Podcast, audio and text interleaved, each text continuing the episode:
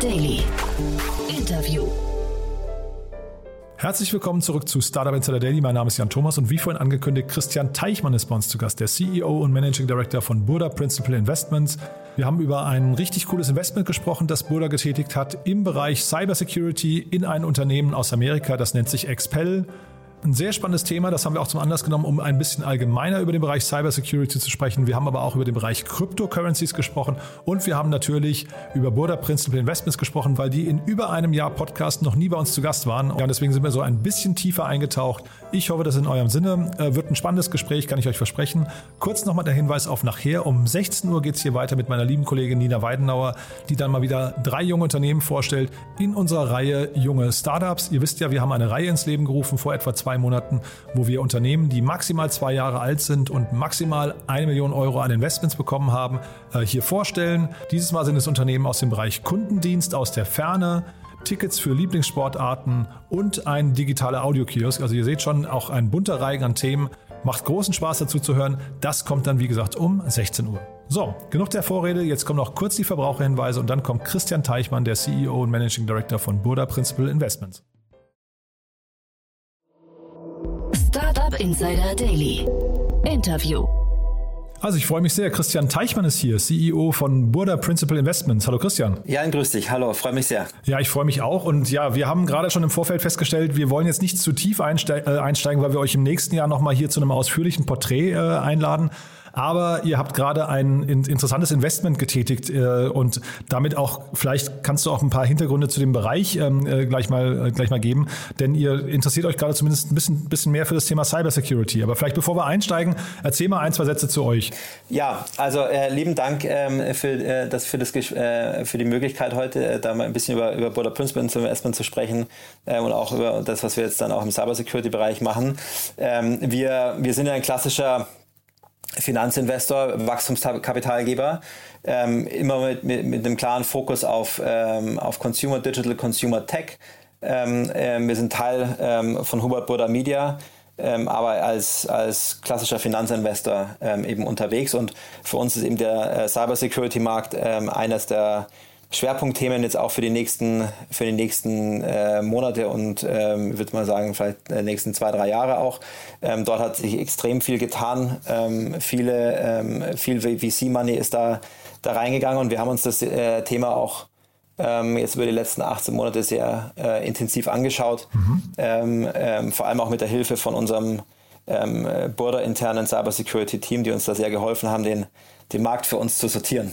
Und wenn du sagst Burda intern, muss man vielleicht noch einmal kurz erklären für die, die euch nicht kennen. Also Hubert, Hubert Burda Media ist ein Riesenunternehmen, ne? ist glaube ich so mit Axel Springer, gibt vielleicht noch ein, zwei andere, so eines der größten äh, Medienunternehmen, zumindest aus der, ich weiß gar nicht, soll jetzt nicht despektierlich klingen, aber so aus der alten Medienbranche noch und ist aber genauso wie äh, Axel Springer oder ich weiß nicht, da, wie, was ist das, Funke Medien oder so, das sind, glaube ich, alles so die Leuchtturm-Beispiele äh, hier in, in, in Deutschland äh, im, im permanenten Wandel, ne?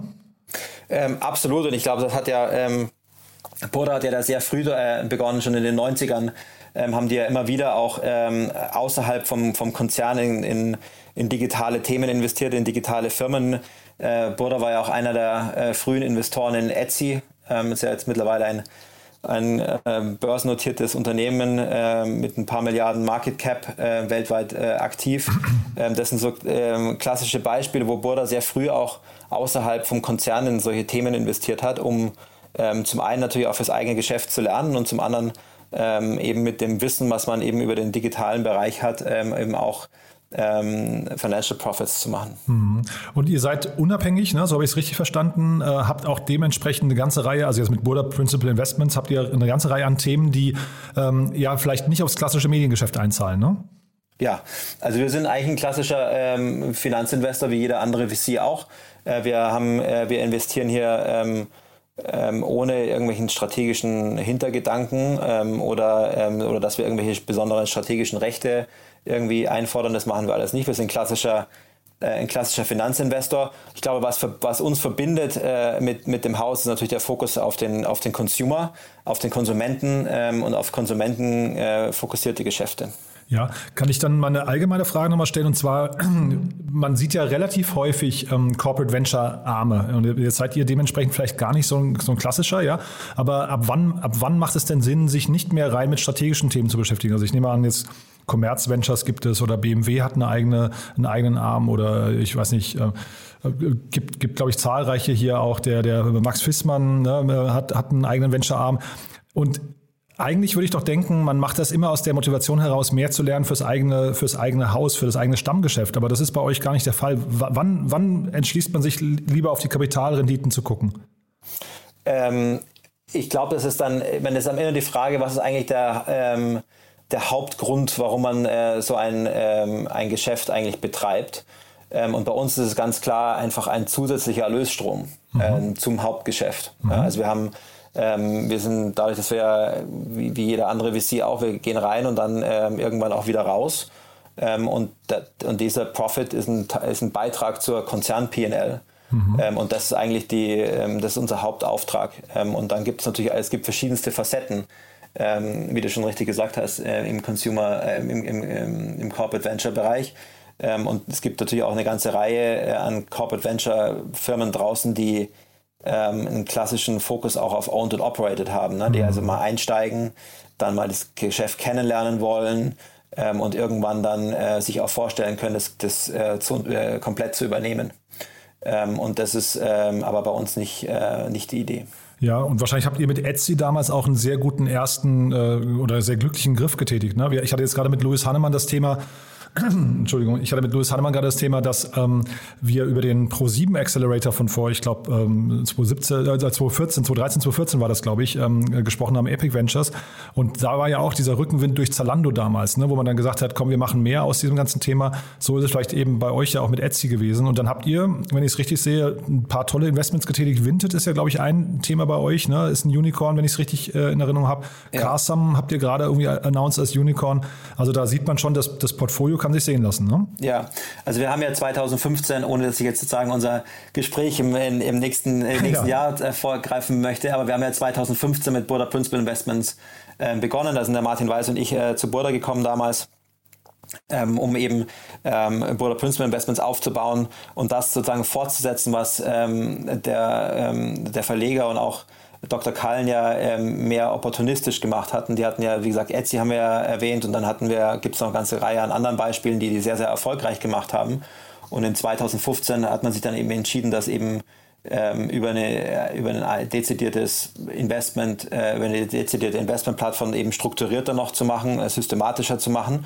Und so haben wir ähm, eben Border, Principal Investments aufgebaut seit mhm. 2015 mhm. mit einem sehr internationalen ähm, Ansatz. Wir, sind, wir haben ein, ähm, ein, ein Team von 18 Leuten, die ähm, auf, ähm, auf drei Regionen aufgeteilt sind, also auf, den, auf Nordamerika, auf Europa und Südostasien. Genau, dann, damit wir jetzt nicht zu weit zurückgucken, ja. lass uns nach vorne schauen. Wir wollen über Expel heute sprechen. Das war mhm. ja der mhm. Anlass unseres Gesprächs und da sind wir jetzt im, im Cybersecurity-Bereich und da ist eine riesengroße Runde passiert, ne?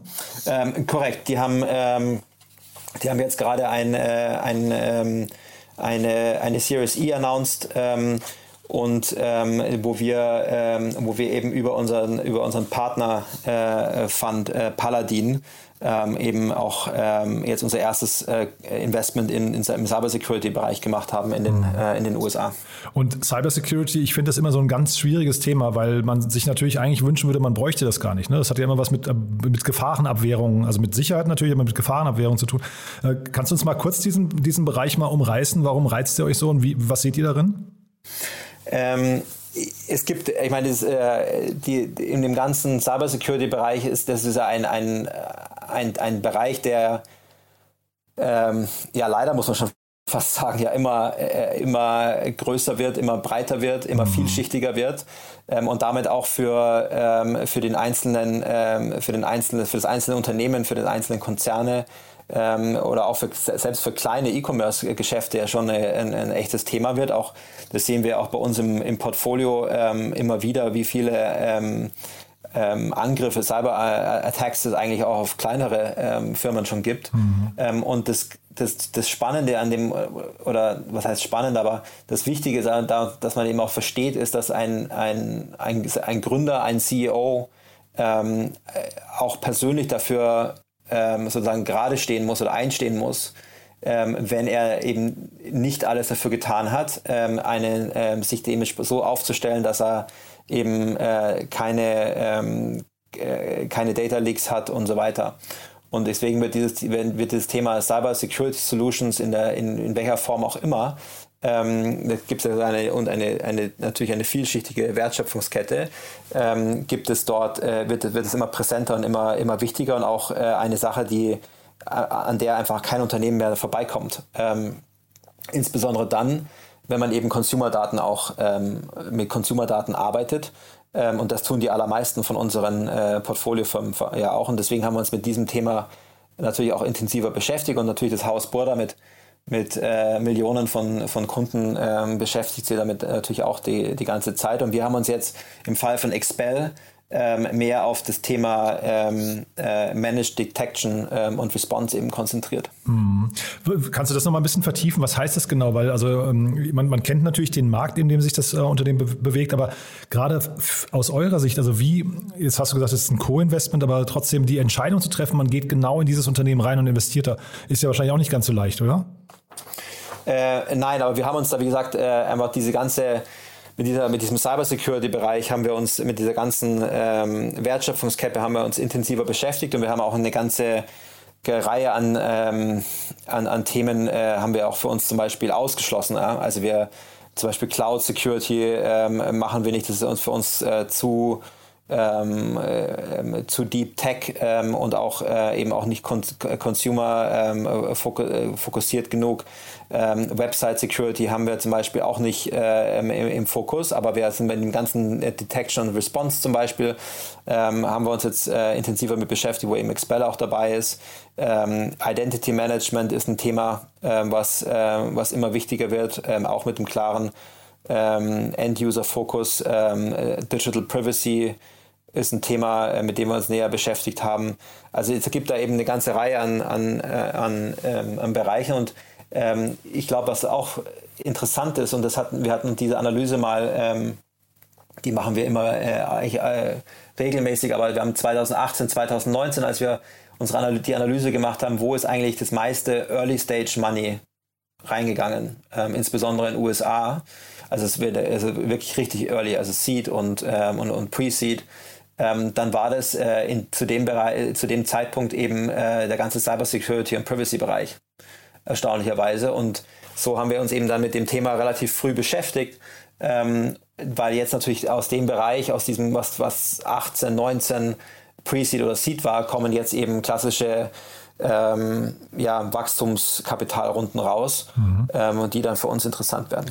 Du hast ja vorhin schon gesagt, ihr habt drei Regionen, mit denen ihr euch beschäftigt, ne? Äh, Nordamerika, wenn ich es richtig äh, verstanden habe, Südostasien und, und eben Europa. Ist denn so ein Cybersecurity-Unternehmen äh, automatisch gleich global aufgestellt, also anders vielleicht als im E-Commerce-Bereich oder sowas? Denkt man sofort global oder haben die dann auch ihre lokalen Nuancen und Unterschiede? Die haben äh, ehrlich gesagt schon alle ihre, ihren regionalen Fokus, würde ich sagen. Also Aha. Also wir haben Expelle ist ganz klar auf äh, USA fokussiert. Ähm, die äh, schauen natürlich, versuchen natürlich schon auch dann auch äh, nach Europa zu kommen. Ähm, wir haben uns jetzt, ich war jetzt vor drei Wochen erst das erste Mal wieder in Singapur, nachdem wir äh, ja, ja äh, monatelang gar nicht reisen konnten ähm, und haben uns in äh, Singapur auch mit einem, ähm, mit einem dort ansässigen Cybersecurity-Unternehmen äh, beschäftigt ähm, und das auch angeschaut. Ähm, super spannend und ich glaube, und die fokussieren sich wiederum sehr stark eben auf Südostasien. Ähm, und ich glaube, dass da am Ende, wenn man sich, wenn da jeder sozusagen in seiner Region ähm, gut und stark äh, wächst und sich entwickelt, dass das sicherlich dann auch irgendwann mal in einem Consolidation äh, Play endet. Aber im Moment sind die alle sehr stark darauf fokussiert, in ihrer jeweiligen Region erstmal zu wachsen. Und hast du eine Meinung dazu, wo Europa da steht? Ich meine, wir sprechen die ganze Zeit davon, dass Europa als digitaler Standort irgendwie ähm, sich, sich schnellstmöglich fortentwickeln sollte. Wir reden über die Gaia Cloud, was weiß ich was alles, also die, die europäische Datenautonomie. Aber zeitgleich müsste ja, wenn ich dich jetzt gerade richtig verstehe, müsste ja auch die europäische Cybersecurity irgendwie mitwachsen. Ansonsten hat man ja irgendwie vielleicht ein doppeltes hausgemachtes Problem, oder? Ja, wobei sie auch das tut. Also ich, äh, wie gesagt, ich kenne jetzt, äh, ähm, also ich kann jetzt ja nicht über einzelne über einzelne Namen reden, die wir uns, die wir uns da angeschaut haben, aber wir, wir sehen schon auch, dass in, in, in, äh, in Europa eine ganze Reihe an Themen sich äh, entwickeln. Wir sind super bullish auf Europa an sich, ähm, auf Frankreich, auf Deutschland. Ähm, auf England, wo wir auch ein Büro haben. Wir sehen eine Menge in, äh, in, äh, in Europa entstehen, auch im Baltikum. Ähm, und die äh, und ich glaube, was ist auch, auch genauso auch in der Artif Artificial Intelligence gibt es eine ganze Reihe an, ähm, ich glaube, Aleph Alpha hat ja auch, ist ein, ein prominentes Beispiel mhm. jetzt, das sehr stark und, äh, aus Deutschland raus unterstützt wird. Ähm, also ich glaube schon, dass da ähm, im Moment eine Menge entsteht ähm, und auch ähm, mit europäischem Geld sehr stark unterstützt wird. Und dann vielleicht letzte Frage nochmal dazu. Hast du denn generell Angst oder äh, schläfst du schlecht, weil du denkst, unsere Daten sind generell immer mehr in Gefahr, weil du jetzt eben quasi die Cybersecurity eben, die, die Unternehmen auch kennst und natürlich in dem Kontext, wenn man so eine Due Diligence macht, auch deren, ich weiß nicht, deren äh, ähm, deren Daseinsberechtigung kennst, ja, dann, dann äh, entwächst daraus ja möglicherweise so ein mulmiges Gefühl. Und äh, hast du da Angst oder sagst du, nee, das kriegen wir auf jeden Fall alles hin? Äh, nein, Angst habe ich keine. also ich, äh, ich denke mal, wenn man, man muss sich mit dem Thema halt beschäftigen und das äh, eben bestmöglich. Ähm, und dann, ähm, ich glaube, man wird ja auch über Zeit auch immer, immer besser. Also auch diese, das sieht man auch, wenn man, ähm, wenn man sich eben auch mit den, äh, mit den Unternehmen da näher beschäftigt. Die werden ja auch von Tag zu Tag besser, sammeln mehr Erfahrung, mehr Datenpunkte. Ähm, und äh, also nein, ich habe da Angst, habe ich da keine. Das finde ich eine sehr klare und beruhigende Aussage, muss ich sagen. Dann vielleicht ganz kurz zum Schluss noch: Du hast mir erzählt, du warst äh, eben äh, gerade in Amerika und hast da auch dir, sag mal, den Kryptobereich dir noch ein bisschen näher angeguckt und hast vermutet, dass da in den nächsten Jahren relativ viel im Umbruch ist. Magst du uns da noch mal einen kurzen Einblick geben? Äh, ja, das ist spannend. Ich glaube, ähm, wenn man ähm, wenn man sich mit dem Thema ein bisschen näher beschäftigt und sich so, das Kryptothema ist ja immer sehr ähm, erstmal sehr weit weg und hört sich erstmal mal sehr ähm, äh, ja, irgendwie wenig greifbar an äh, und irgendwie so ein bisschen so ein ähm, ja, fast abgehobenes Thema. Aber ich glaube, was, was, äh, was wir jetzt in den USA viel sehen, ist, dass, äh, dass eine ganze Reihe an Unternehmen an einer sehr anwenderbezogenen ähm, Anwender oder, oder Lösungen eben auch arbeiten.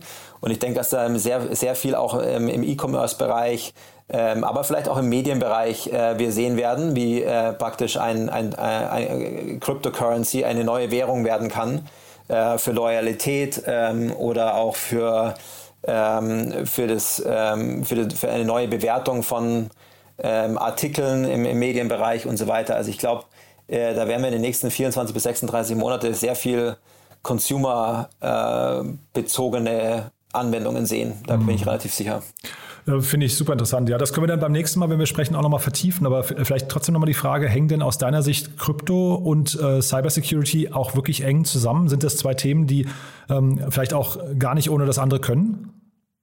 Ähm, mit Sicherheit, ja. Also ich glaube, da wird es eine sehr enge, sehr enge Verflechtung geben.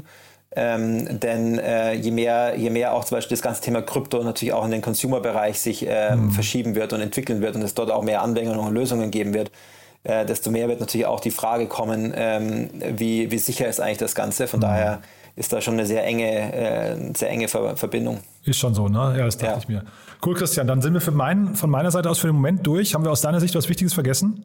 Äh, nein, also ich glaube, äh, wie gesagt, äh, Jan, wir, wir freuen uns auf das, ähm, ähm auf das kommende Jahr ähm, mhm. und äh, können wir unser äh, und dass wir da nochmal ähm, Border Principal Investments ein bisschen näher beleuchten. Total. Ne? Da machen wir nochmal ein ausführliches Gespräch auch zu euren ganzen Investmentthesen. Dann gehen wir auch das Portfolio ein bisschen durch, euer Team. Also da freue ich mich auch drauf. Das machen wir dann wahrscheinlich so, ich vermute mal im März. Ja? Super. Christian, vielen, vielen Dank, dass du da warst und dann freue ich mich aufs nächste Mal. Ja? Danke dir, Jan.